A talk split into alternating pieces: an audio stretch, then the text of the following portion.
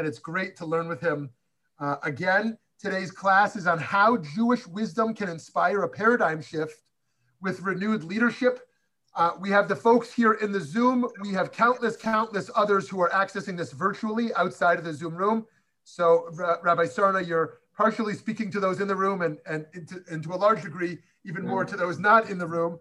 And uh, let me tell you a little bit, uh, just a brief snippet of our scholar today. Rabbi Yehuda Sarna is the executive director of the Bronfman Center for the Jewish Study for the Jewish Student Life at New York University, serving on the faculty of the Wagner School for Public Service. In 2019, he was appointed chief rabbi of the Jewish Council of the Emirates. Um, it's also a pleasure to uh, uh, share this lecture today with Or Zion, Congregation Or Zion, our co-sponsor for today's program. Rabbi Yehuda Sarna, How Jewish Wisdom Can Inspire a Paradigm Shift with Renewed Leadership. Our plan is that he's gonna he's gonna share with us for a while, and then we'll have the chance to open up the floor for questions and conversations. Rabbi Sarna, thank you for. All right. Wow.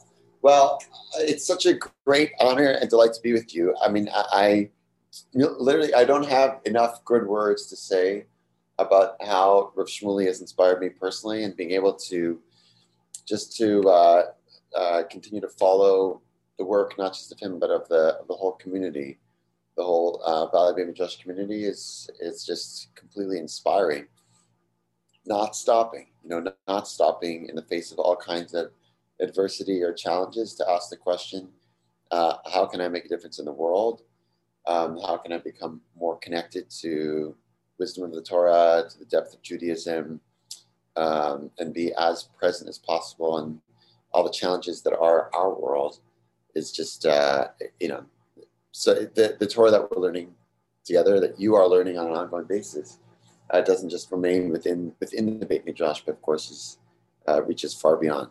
So that's just to say, it's a great honor for me to be here today.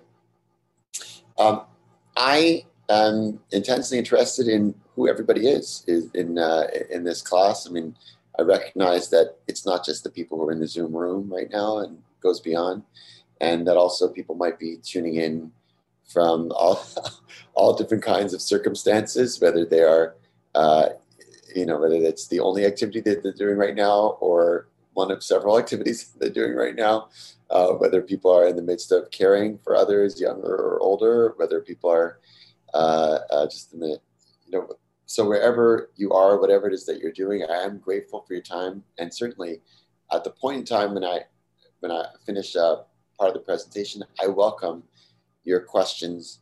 Now, Shmuley, is there a way for people to ask questions who are tuning in through another medium, or it's only people in this? Yeah, yeah, yeah. If we get questions from Facebook, um, from other places, we will we will channel those along. Um, oh, and actually, no, we're not on Facebook on this one. No, no, the people, the others who are not in the room are accessing it after the event. So it's only those in the room. But folks are invited to chat on the sides, and, and we will monitor that um, in case you're not. Yeah, okay, that's good. So let's talk about that overused word, leadership. Um, I, I have the privilege of teaching in the Wagner School for Public Service. That's NYU School for uh, for nonprofit management, government, et cetera, et cetera. So that's that's the, the that's my that's where I, I do my classroom teaching. And uh, about uh, ten years ago, after I'd begun to, you know, work in a more um, focused way uh, uh, with the imam and the Catholic priest at NYU, and uh, we were challenged by the Wagner School to come up with a plan for how we might teach multi faith leadership in a university setting. In fact, we were challenged with um, putting together a, a curriculum which would become the first uh, academic minor in multi faith leadership. And, and in order to do that, you had to think deeply about what does it take to actually lead across religious traditions to bring uh, communities of uh, the devout who have different frames and of uh, different val- values, really, and different uh, points of reference in terms of sacred texts, sacred ideas, different structures to their communities. What does it take to actually bring people together? And uh, and, and, who would be the mavens, you know, who are the people who are out there, who have been out there, uh, who do this effectively, but to try to take, to distill the best of uh, what there is out there and to bring it to young people who are not necessarily pursuing careers in the clergy, right? Not necessarily going to become rabbis, priests, imams, etc. But uh, people do work in, you know, whatever, whether it's medicine, engineering, business, law, what does it mean for them to begin to integrate uh, a sensibility of how to exhibit leadership in such a way that it works across, uh, across faith communities. So, what I was hoping to do today with you is to give you just a, a bit of a distillation, if you will, the 30 minute version of a 30 hour university course. And uh, there's no test at the end. Okay, there's no test at the end. But I am very curious to hear questions, comments along the way. And uh, and then what I'll also do is share with you some of my experiences over the past uh, from the past two years as serving as the the first chief rabbi of the of the Jewish community in the UAE, the United Arab Emirates. Of course, this role took on much different proportion uh, as of September, as of August, August, September, with the signing of the Abraham Accords. As my nine-year-old son said to me, uh, Abba, you went from being the chief rabbi of a nothing to the chief rabbi of a something. So uh, I'm happy to of share some of my experiences with you, in as much as they might relate to the topic of our conversation. Um, I just want, for point of clarification, Rav Shmuley, we we're on for uh, for the total of an hour. Is that right? Yeah, hours are hard stop at two o'clock here, five o'clock. yeah. Okay. Very good. Uh, there might be another hard stop, which would be when my when Hurricane Sarna, that is my kids, come crashing through the door. Uh, so you'll know when that happens. Okay, that might be the, that might be the other hard stop. I thought we were already on Hurricane Sarna. Sorry. I thought I thought this was Hurricane Sarna. oh no no no no no no the hurricane the tornado not to make light of those things because they're very very serious but yeah by analogy by by borrowing that so let, let me tell you a little bit about the adventure which uh, which is uh, this college course that i've been teaching every semester for the past seven years, which never gets boring and is always illuminating. Um, we had thought about what does it take to, to be able to lead in our complex world, right? We live in a world where the only constant is change. We live in a world where people are coming into contact with more and more cultures with greater and greater frequency and higher and higher stakes. And that is part globalization, part internet, whatever it is, we are being we're being called on to exist in that space. Of course, this has generated a counter reaction where people say too complicated, too complex, too confusing. What I want is like. I want to be with like people, like mentality, like geography, like nation. I, I don't want to live in the world where I'm hyper exposed to the complexity of many people's identity, the gray, the fuzzy, the, the, the, the in between, the liminal. It's too much. So we understand, understand very, very much why the reality of our world, more and more cultures, greater frequency, and higher stakes, why that reality has created that counter movement. But the question they're asking is for the people, you know, who are, are inheriting this world, who are coming into their own. Uh, what was the what is the essential skill set that we want that, that we would love to train the next generation in so that they can lead. Now, I want to tell you what my initial instinct was, and then I, I want to share with you why I departed from that initial instinct. Coming into the course, the first time I taught it, I thought that the most important thing was for people to know just the basics about many different cultures and religions. Just the basics, so that you know, what are the key terms? What are the key beliefs? What's the name of the sacred scripture, if there's one? Um, and then, really quickly, what uh, I realized now, I co-teach this course with the Imam at NYU, the Muslim religious leader at New York University, Imam Khalid Latif. What we realized really early on is that there was a discomfort about the segment of the course which where, where the goal was to teach people a little bit about something. It's not that people were uncomfortable about learning about other groups. In fact, that was the most comfortable part, satisfy the curiosity. The moment where there was the highest degree of discomfort was when they read the text or heard the synopsis of what their own religion was.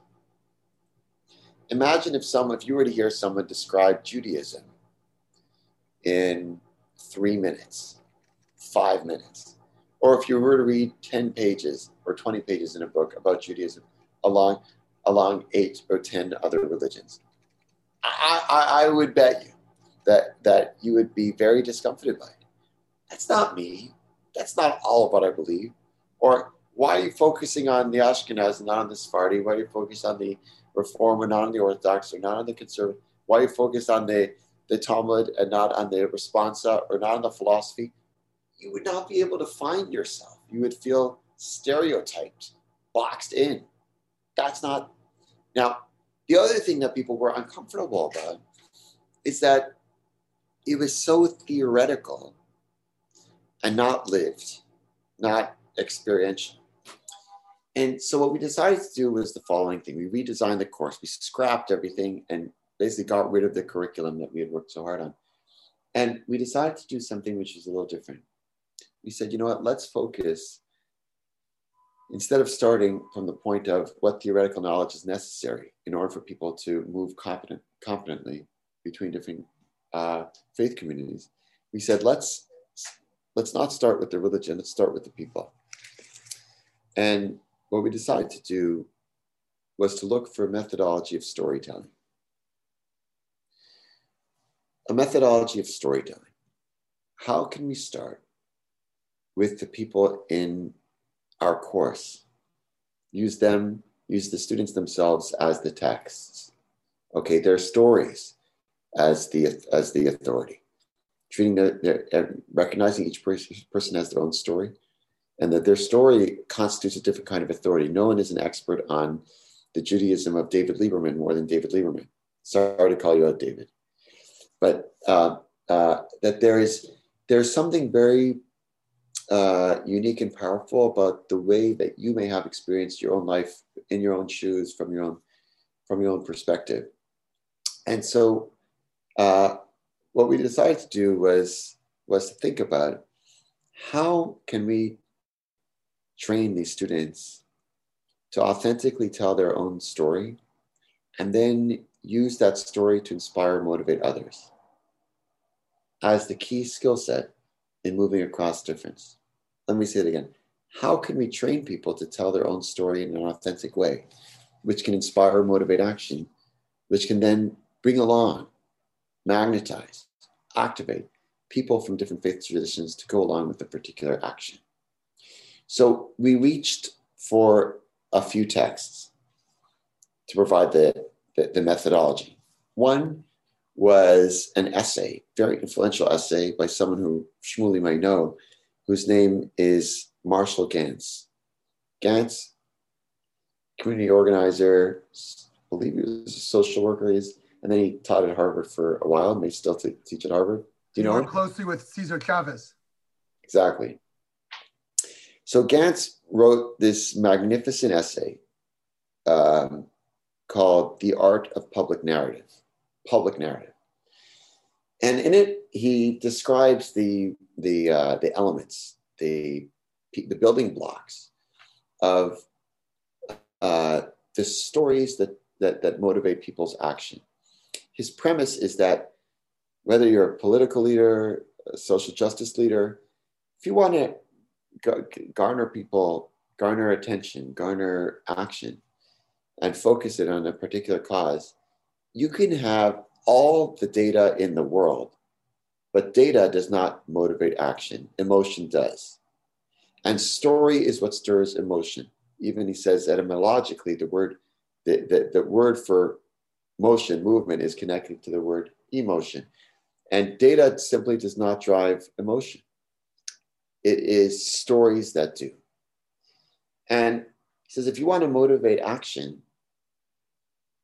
through story, you have to also be focused on what kind of emotion is it that you are trying to generate.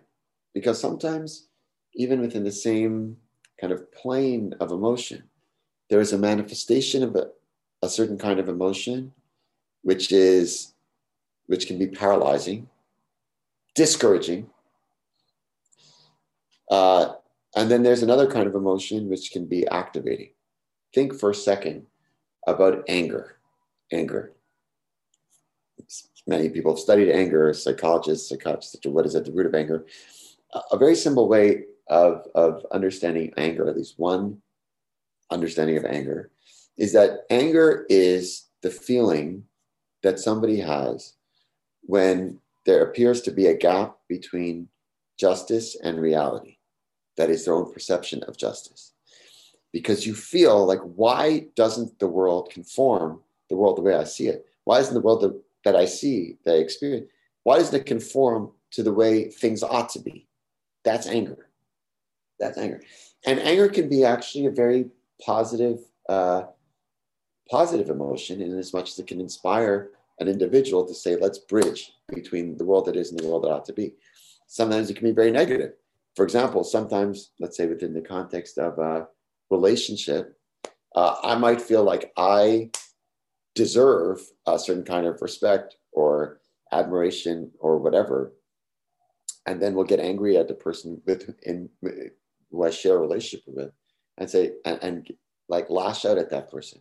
Now that could be very negative because I might be in my head, you know, do I deserve, you know, my my my my my idea of what just is, is that right? I'm in relationships with one other person. But when it comes to some of the broader challenges that that uh, Rav Shmuley and others have taken up, when you see like, well, well, I, I see a world which is uh, which is just doesn't seem is just not fair. The anger that uh, that can be that uh, can be um, felt if channeled in the right way can actually direct people large groups of people to seek to change the world that is to bring it closer to the world that that that that that, that uh, that could be.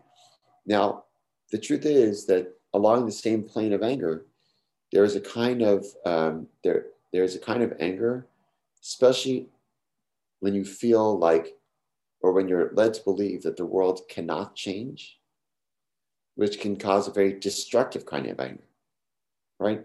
So what Ganz is saying is that if you tell a story, make sure you tap into a, uh, a kind of emotion which inspires action and constructive action, not one that will lead you just to, to self isolation or, uh, or destructive behavior. And here's what Ganz lays out as the key building blocks. He says every story that inspires action has three components. Number one is a story of self, a personal story, starting from the personal uh, there's something that happened to me. Okay.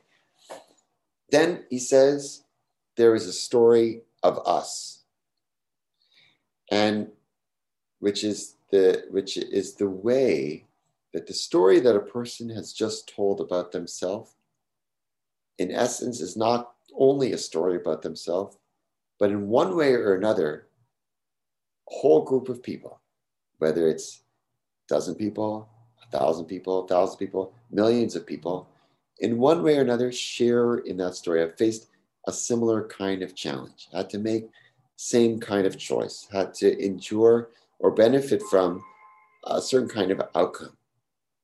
It's not just my own story, it's a story really of all of us. And then he says the third component is a story of now, is when someone can narrate how there's a certain there's an urgency around an action happening now. Whether it is you know voting before an election whether it's coming out to a protest whether it's about writing an op-ed whether it's about caring for someone who's vulnerable giving charity. Now for one reason or another there is a deadline which is a hard stop and if and and there's a window of opportunity that is closing And there is a reason why the implications of the story, not just of my story, but of all of our stories, there's a reason why this needs to, uh, that this has to imply action now. Story of self, story of us, story of now. Now, I got to tell you this persuading people that they have a story, there's a power to their story, it may, might be one of the hardest things that, that I try to do. Telling each and every person that there is something about the life that they've led up until this point. They don't have to, you know, search any further than the experience they have. There's something that they already have. If they just dig deep enough and they tell a story in a certain way, can motivate the actions of hundreds or thousands or millions. Most people do not actually believe that. So every semester I get this class, students coming from all over the world. And on the first day of class, they look like regular college students. But then we challenge them in the following way. We say the next class tomorrow, come into class, and everybody has to tell a story that makes them feel just a little vulnerable. Not the story you would tell on a first date, maybe the story you tell on like third or fourth date. Uh, it might be something that you know you have never told anybody before, but do it for this class. Now you'd be shocked to hear the kind of stories that people will just open up with. And I'm telling you, you walk into a classroom, looks like an average college class. This is easily one of the most powerful thing, educational experiences that I'm able to be a part of, you know, uh, uh, on a regular basis. Because people are coming from all over the world, and you will never ever guess the kinds of experiences that people have had. One person, I remember, there are a few stories that always jump out of me one person who grew up in Queens, whose parents were immigrants from Somalia, said, gets up in front of the class and he describes how his, um, he never wanted to disappoint his parents because he saw them working so hard so that he could succeed in life. And he lived in a tough, tough neighborhood. And he said one day, he, when he was 11, he was walking home from school and he and and he was caught in a crossfire, uh, and he, a bullet gra- actually grazed his arm, and he came home. He lay down, and, and and he walked through the house quickly so that his parents wouldn't see him, and he just lay down in bed and went to sleep. And his father came to wake him up in the morning for school and saw that he, he was bleeding. I mean, there's he was bleeding. There's blood all over the bed. And he got up, he said, you know, what's going on? He says, well, I, I, I didn't, I, I was worried that if you knew that I was hit by a bullet, you'd get upset at me. And so I just went and hid so that, um, so that you, he, to that point, he did not want to get his father upset. Someone else told the story of, uh, it was a well-to-do family in, in Westchester, New York, whose family is originally Pakistani. Went back to Pakistan one summer and was kidnapped and and uh, brought to a warehouse where there were about 50 other young girls who were being kept. And her family was uh, able to hire a private investigator uh, to come and find her three days after she was being kept. Um, she there was uh, in the middle of the night, flashlight in her eyes, and she and the person with the flashlight said, "Are you so and so? We're here to come and take you back because uh, you, you know your, your parents hired us." And she said, "Thank you very much, but no, thank you. I'm not leaving without all of my sisters." And in that moment, said that she's 16 years old. She said, "Unless everybody here is able to go, I'm not going." I mean, unbelievable stories. Now, even the people who maybe didn't have kind of that degree of trauma or whatever. When when when when we asked people think about something that made you feel vulnerable, or that in your telling there's a point of vulnerability, it was almost impossible for someone to share that story without others feeling a point of human connection. That's the story of self.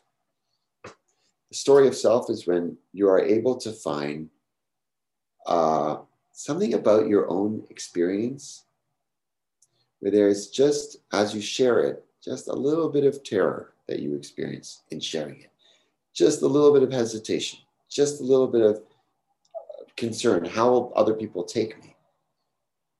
That is what opens a person up for human connection. And in order to bring other people to a point of action, the key thing is them feeling a connection to the person who's telling the story. Now, there have been uh, the, the, the, other major challenge that we have beyond uh, teaching everybody, kind of opening everybody that they have a story to themselves. It's very powerful. Is helping them bridge between the story of, of, of self and the story of us.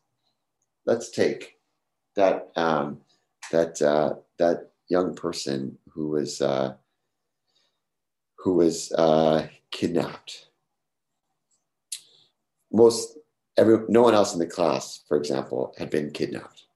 So the challenge for her was to say, well, how can your story be the story of other people if no one else in the class has experienced a same the same kind of trauma circumstance that you did? What choice did you face that in some way or another can be generalized that other people can then attach themselves to? So we worked on her story. So she said well the truth is the choice that i had to face was I knew that my life was in danger. I knew that I may have to spend the rest of my life as a, uh, uh, I might get sold, I might be a slave, I might be, I don't know what's going to happen to me. Um, and I also knew that I had the opportunity, because of my family's privilege, to get out, while other girls, to to uh, no fault of their own, would not have that same opportunity. I said, "Uh huh." Continue. So she said, "Well, what I, what I was really trying, what I was really going through my head is, am I prepared to risk my own well-being for that of others? Just, and they were not even people I knew well, but how am I prepared? And, as she said that, I saw it in the rest of the class. They said, you know what, that is a very common experience. Maybe the, the her particular story is um, is about this kind of very odd set of circumstances. But the choice that she faced is a choice that many people will face. Because in one way or another, think about it this way, in one way or another, you know, we are all that person who has, because we have all faced in one way or another that moment where we could get ourselves out of something without necessarily bringing everybody else along. We could go ahead just with the, private investigators that our fam- family is faith and not concern ourselves so much. And there's a part of us that does not want to risk our own personal standing for the benefit of others. If you just think about the, you know, the way people calculate their giving, you know, they're giving their philanthropic giving or charity. Why don't people give more? Why don't people give more? People have no problem. Live, you know, they have shelter, they have a retirement account. Why don't people give more to feed people who are hungry? Hungry. Part of what's going on in people's minds is they say, well, I, there's a certain kind of um, risk tolerance that I have. You know, I'm I'm prepared to give a certain amount without risking my own welfare, but to give more than a certain amount, that I'm not not quite prepared to do, not ready to do that. And and that's actually a part of many many people's calculation. They say I'm just not ready to risk it. But in this person's story, the outcome was something which is very inspiring. Not only was she able to get herself out, but she was actually able to free. Uh, she called them her 50 sisters. So um, part of the work then is is trying to figure out what the story of now is that third component how do you channel you know how do you stir up a certain emotion, but then channel it into a particular cause with a particular deadline. And uh, and that is uh, something which uh, which is you know has to do with each person's passion, what they see as the cause of their the cause that they're going to be you know focused on particularly. Um, but that is you know just in a in a nutshell what I wanted to share from you uh, uh, as an ingredient of leadership, particularly within the world that we live in. We're encountering more and more cultures, greater and greater frequency, higher and higher stakes. It's not that we need to know everything about everybody, but what we do need to know really well is our own story. We need to be able to communicate, be, be ready to be somewhat vulnerable in order to allow for human connection across faith lines, across communal lines, across ethnic boundaries. We need to know our story, but we also need to be comfortable being vulnerable with others to form that human connection. We also need to spend time thinking about how can our individual story be not just the story of ourselves, but also the story of others. And, and then lastly, how can this story, which is really the story of, of many people, be used in order to, to, to move people towards action? Wanted to share uh, just a few words with you about um, some of my recent experiences in, uh, in the United Arab Emirates because I think uh, it may be helpful. But I, I realize we're it's uh, looking at the time. I'm wondering if we should open it now to any questions and or comments, or we should come back to this, or I should keep, just keep going. Yeah, I, I, I, have I have two questions, and we'll see if anyone else does also. Um, one question is, you know, in sales, and sales is quite different than motivating, um, motivating uh, altruistic action, if we want to call it that you talk about um, the story of you. You're trying to touch them with their story, right? As opposed to the story of I and the story of us. And uh, so, what do you make of that? This idea that that you're not um, talking directly to the person uh, about their story. That's my first question. The second is Rabbi Jonathan Sacks is not the first, but among many who have written extensively about the breakdown of us, who we normally think of the bowling alone how does yeah. the story of us still factor in a world where people don't think in terms of us as much as they used to? Well, let me take your first question first and your second question second. Um, but actually, when it comes to the story of um, you know, the, the sales pitch kind of story. Uh, you know, when I'm working with college students, they've all been so well trained on how to tell their resume story. Right. And the, the takeaway from the resume story is really simple. I'm the best. Right. When you tell your interview, you know, you're going on an interview, etc. And then people are so trained. I mean, I'm speaking here from New York City. Maybe it's particularly a New York thing but people are so trained to tell, uh, you know, the elevator pitch about themselves, which makes which makes themselves look like the hero. What they are, what they're not trained to do, is tell a story about themselves that allows and enables human connection. So, uh, and in that way, uh, it, you, you're just as you're just as uh, actually most of the stories that people tell are stories of struggle, not stories of success. Some are stories of failure. I had someone within the past year or two who got up and read her story from what looked like uh, red crayon. Uh, it was written on a red crayon, and and uh, it, it didn't make any sense. You know, most people type, but they have it written out on their phone.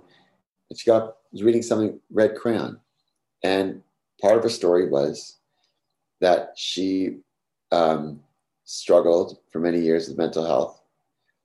Between the time that we gave the assignment and the time that she came to tell her story, she had a psychotic episode, was hospitalized, and in the in the psychiatric ward they have nothing sharp, and the only thing they had was crayons. And so she wrote out her assignment on a crayon. And she got up in front of the group and, and, and told the story, read the story. So I, I think that that's the difference. I mean, the, the sales pitch, right? They tried sales pitch, sales story, you know, tries to, to impose a story on what, you know, tell them what they want, give them what they need, uh, and, and, tries to create a fictitious, you know, and maybe in this way t- touches on your second question. Sales pitches try to um, to to create a fictitious sense of what you know what we all want, what we all need.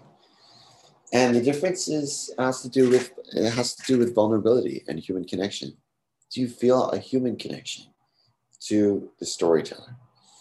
Um, uh, to the to the point about who is the us.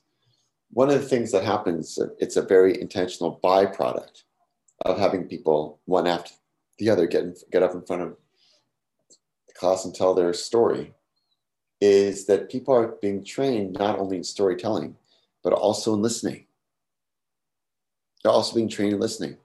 So, and I, I, can see the difference in the way people listen, because usually we have 20, 25 students, between the first student who speaks into the 25th student, I can see the difference in the way the class is listening. Um, and, and they know by the end, they know, especially if someone has told something that made themselves feel particularly vulnerable, someone really, you know, when or something is very, very raw, they, uh, uh, the other people in the class, they've already been uh, taught. So I see the crisis of us and the fraying social bonds in some ways as a crisis of listening. And, and uh, Carol Gilligan said, listening is what happens when you replace judgment with curiosity. Listening is what happens when you replace judgment with curiosity. Real listening is not when I already have my map of the world, I hear data, and then I just put the data in the boxes that I already have. It's when I li- I'm hearing somebody and I allow their categories to become my categories. That's what real listening is. And and I think there are many reasons why uh, why we are in a crisis of listening if at the root of listening is curiosity, uh, it's, it, uh, I think there's a lot in this world that makes us feel anxious, and it's anxiety which is the uh, which which prevents people from being curious. One nurtures a sense of curiosity. Psychologists have discovered that that curiosity can actually minimize anxiety, but anxiety and curiosity, those are those are the two things that are tugging at us. We live in a very anxious age, uh, whether it's because of social media, other whatever, many many reasons. But we live in a very very anxious age, especially among the young, and uh, and anxiety pulls a person into themselves. Curiosity is what takes a person out of themselves. Can't be anxious and curious at the same time. Can't be an anxious explorer. If you can't explore, you're not curious. You can't listen You can't listen, you can't you can't you can't be a part of other people's stories.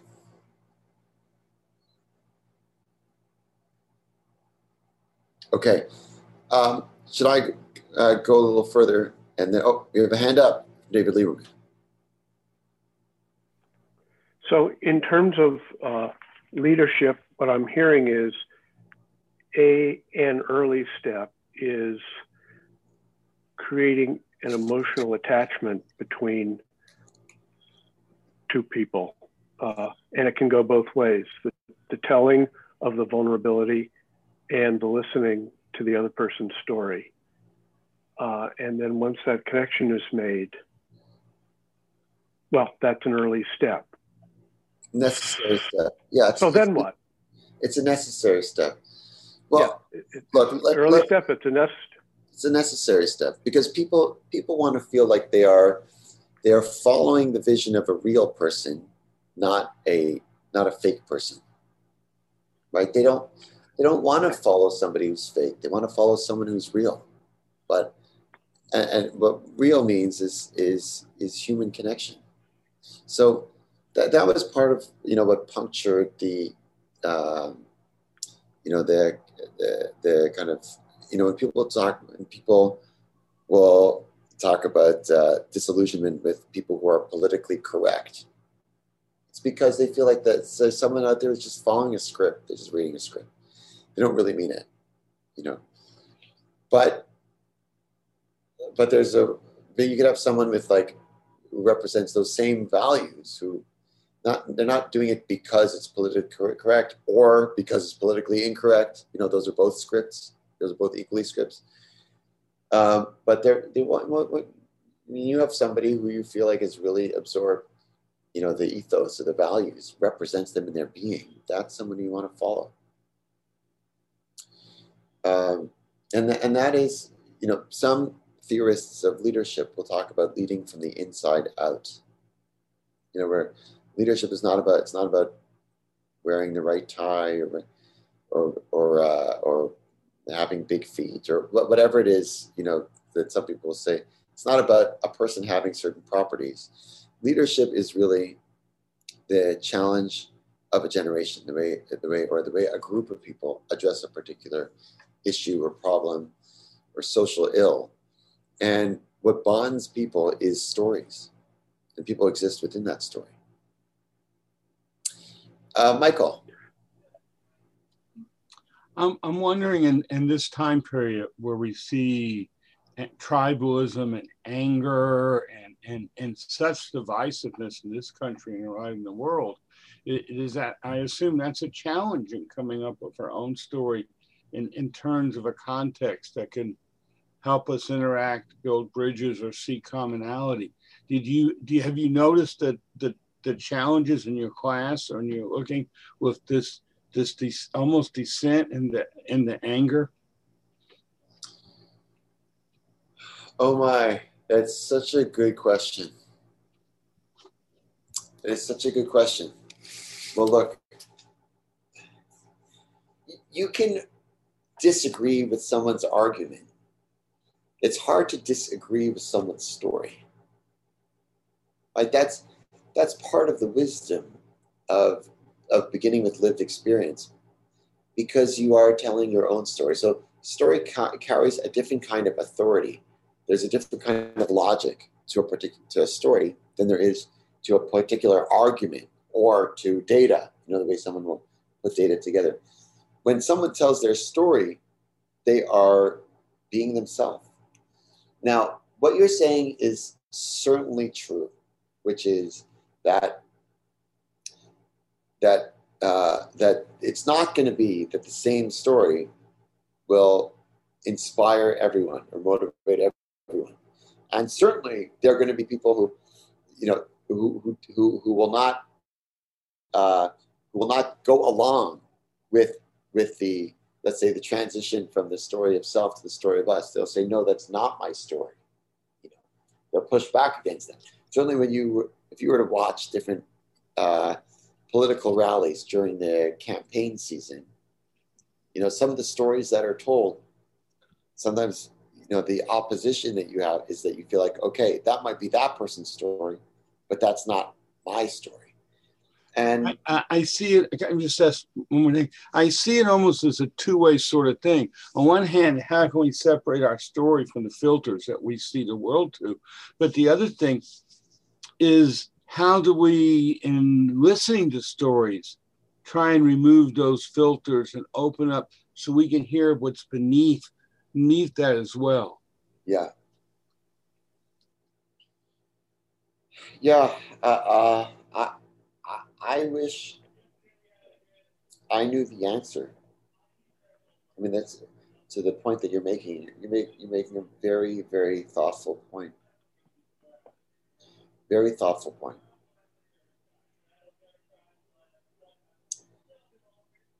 I don't know. I mean, some, and we live in a very strange moment, right? Because on the one hand, you probably see it your own in your own life, in your own life, your own lives.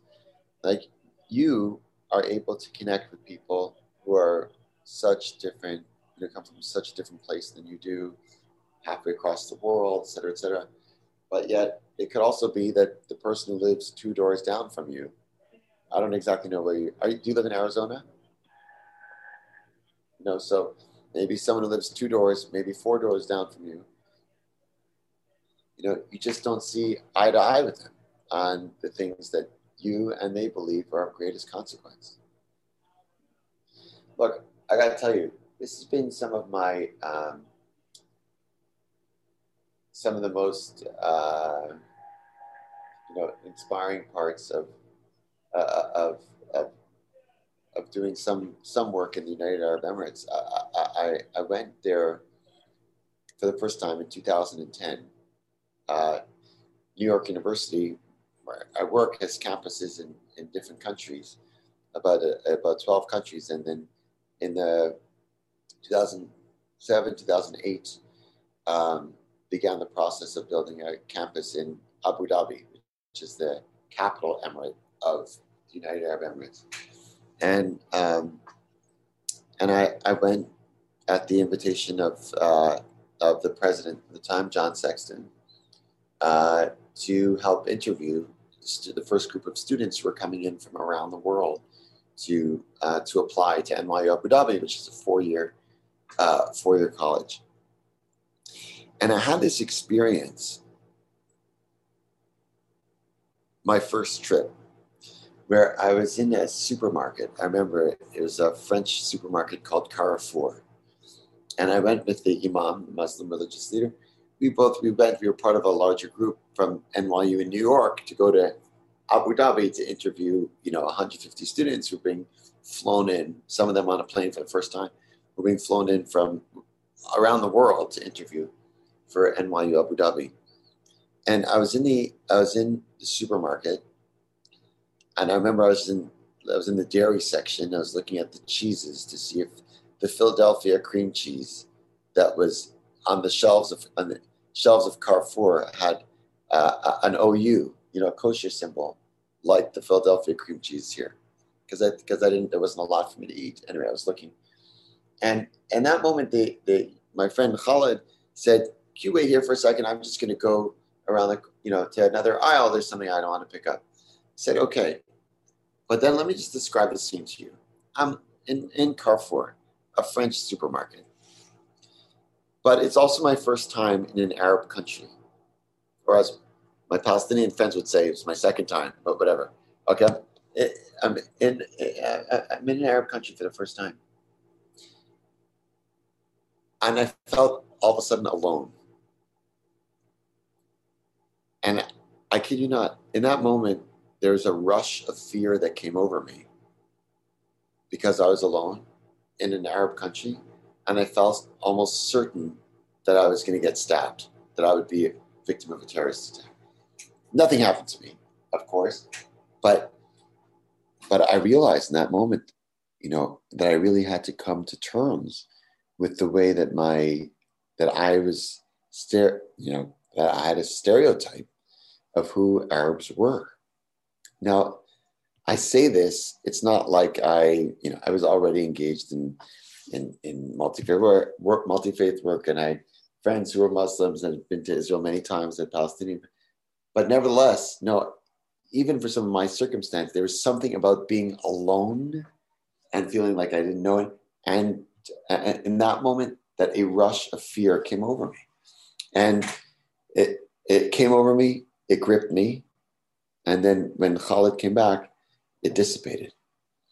But I, I'll never forget that moment because uh, it just, it, it, it, um, it crystallized for me again, even someone who was, you know, was coming from the place I was, but it, it crystallized me just how deep uh, stereotype I had, uh, I, I, I, was holding.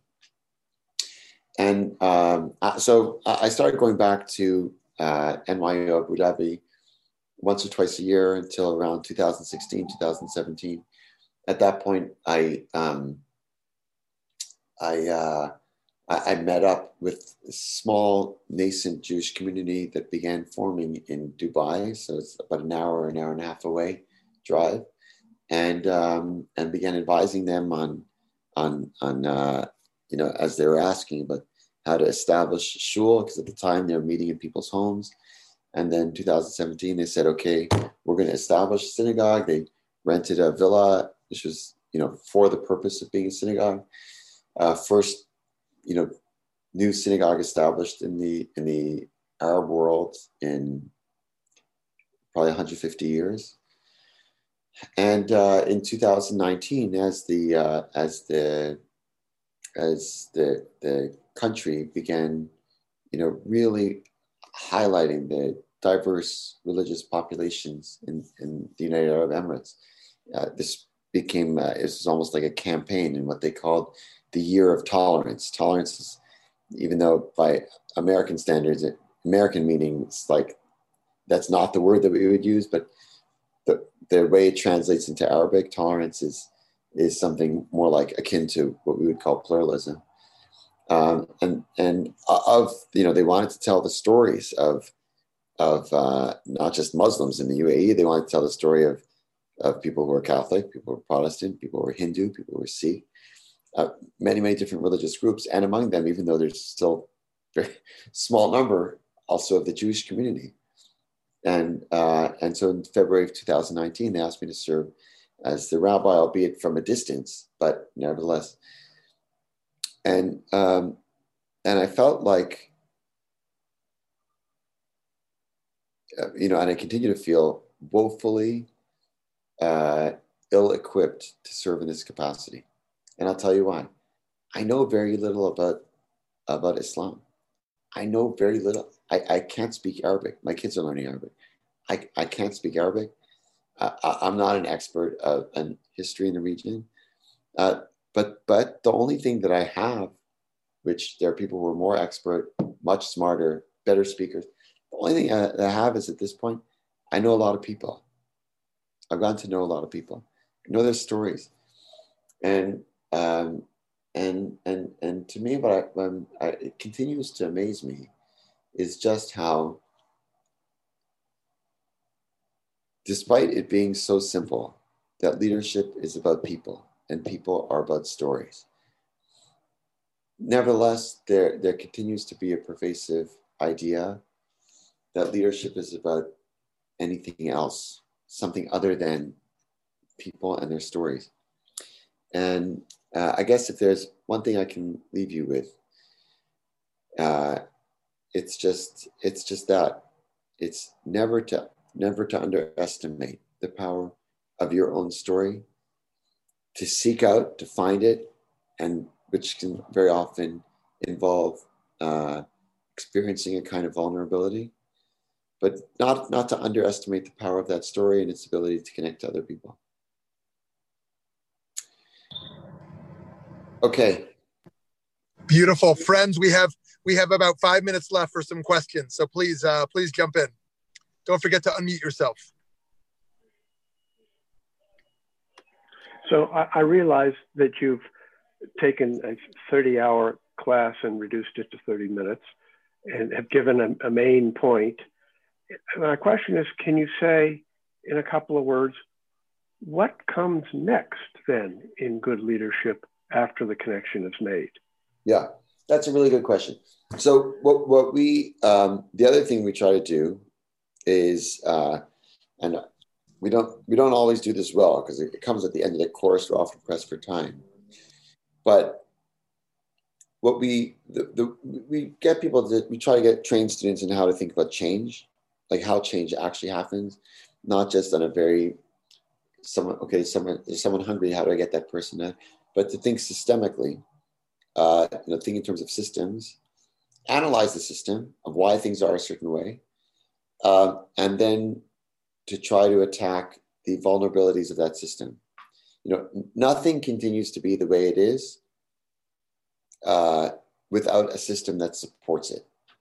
And every system has a particular has vulnerabilities. Every system has vulnerabilities, and what we try to do is get them to think back. Okay, so if let's say, I, I you know, there's someone who is a group of people who are hungry over here, or there's a need over here. Um, if I were to think the kind of three steps back to something that even I could do, what is something that I could do, which would help create the conditions such that the vulnerability could be exploited? And how can my st- I use my story to motivate others to go ahead and help uh, create an intervention. So you have to have an approach to change. Um, and there are many, many approaches to how to bring about change. But, uh, but for, for the purpose of this class, the main way that we thought think is in terms of systemic change, which comes really from understanding the system, doing analysis of the system. But look, so much of, of life is about the sweet spots, right? Where's the overlap? Where's the overlap between the things that need to get done and the things that I can do, right? Uh, uh, and that's and you hope and pray that the unique set of talents, resources, network that each, that each of us has is will in some way overlap with the call of the hour to do good. Thank you. Beautiful. One more question.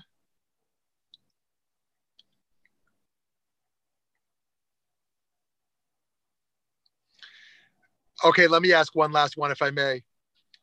How do you think about when to tell competing stories to build a bridge and when to not play sort of a relativistic peacemaking role, but to tell one side of the story? Today, yeah. you can tell about the Amazon workers, or you can talk about the hardworking corporate leaders. You can talk about young black men in the streets. You can talk about white cops. And if you want to be a bridge builder, we have to help each other hear each other's stories. Oh, but some, but in in some issues, um, we want to we want to persuade that one story is the one we should we sh- we want to we want to hear. How do you think about when to tell one side of the story versus bring stories together? God, that's I mean, I'm. What's your answer, Reb Shmuley? I mean, you have you have you have you know you have such empathy. You have like a you have limitless empathy for people right? And, and i could you know you could i could see it. I could see the side of the story. I could see both sides you know you could see both sides. I have a, a possible no, I, you know there's there, there's this great moment uh, there's a fellow who leads the black lives matter movement in new york city whose name is Hawk Newsome. And there's a video of him which went viral where he had uh, uh, where he was at he was at a Trump rally, and and um, you know, it basically the way it unfolds is that there's an engagement between him and some of the Trump supporters, but he just he very compellingly brings people together. I have another friend whose name is Daryl. Gosh, blanking. I'm gonna find out his name you got to check this out. This guy's amazing. And Shmuley speaks directly to your question. Uh, I'm, I'm just going to get his name here. Sorry about this. It's too good for me to let go. Daryl Davis, of course, the great Daryl Davis. So there's a film about him called Accidental Courtesy. Accidental Courtesy. There's there's he, there's a lot of material on him, and and I got to spend uh, much of last year in, in a few seminars with him, and he is a black musician, and he shows up at KKK rallies, and just engages with people from the KKK, and he has. Uh, I met him. At, I met him at a at a seminar. It wasn't one that he was leading. It was forty people. The topic was it was about um, about extremism, and and everybody was supposed to bring an object from home. Uh, so I brought my talit. It was all white talit, and then uh, and then he, but he had, and we are supposed to talk about the object. Uh, he went right before me, and he said, "Well, I've been going to KKK rallies and it, and meeting people from the KKK, and and sometimes um, helping them transition out of it." And then he opens his bag, and you know he takes out he takes a, a full white KKK robe, and uh, and he says, "I've uh, two closets at home full of robes that people who were formerly in the KKK uh, uh, gave me once they left." And and so we asked him, you know, what it, what is it? He says, very simple. Just listen to people. People sometimes are driven to extremism because they feel unseen. He said, I go to KKK rallies and I, I, and people understand that I don't agree with them. But I said, I don't agree with you, but I'd love to hear more about you. invite them over to my house. And some people take my invitation, some people don't. They come over and they talk for a few hours. I listen to them. They usually have really, you know, they have grievances, which are very real. And then, uh, and then he said, uh, but then after I've listened to them, I say, you know, would you be open to listening to me? And they say yes. And uh, the film does an amazing job of, of uh, just kind of showing his life. And he's not, he's not, doesn't have like an organization behind him or it's just him. He just, as a person, goes and meets with extremists and uh, talk, talks to them. most importantly, listens to them. So there's a lot of good that can be done just by listening. Uh, and so, but Shmuley, to your question about deciding on the stories to tell, I don't know. I don't know if there's, I don't know. I don't know. Sometimes to motivate action, also, it it it, it uh, you can't you can't hear all the stories. Well, I mean, this has been such a pleasure. Uh, thank you for making me think. Thank you. Thank you, Rabbi Sarna, for being here. This has been tremendous to learn this model from you and how it's being used on campus, and also to learn how you're living this in your Hillel work, in your UAE work, and beyond. Um, we uh, we greatly look forward to uh, continuing to learn from you. Thank you for this time. Thank you all for joining us. Have a great rest of your day. Many blessings. Take care.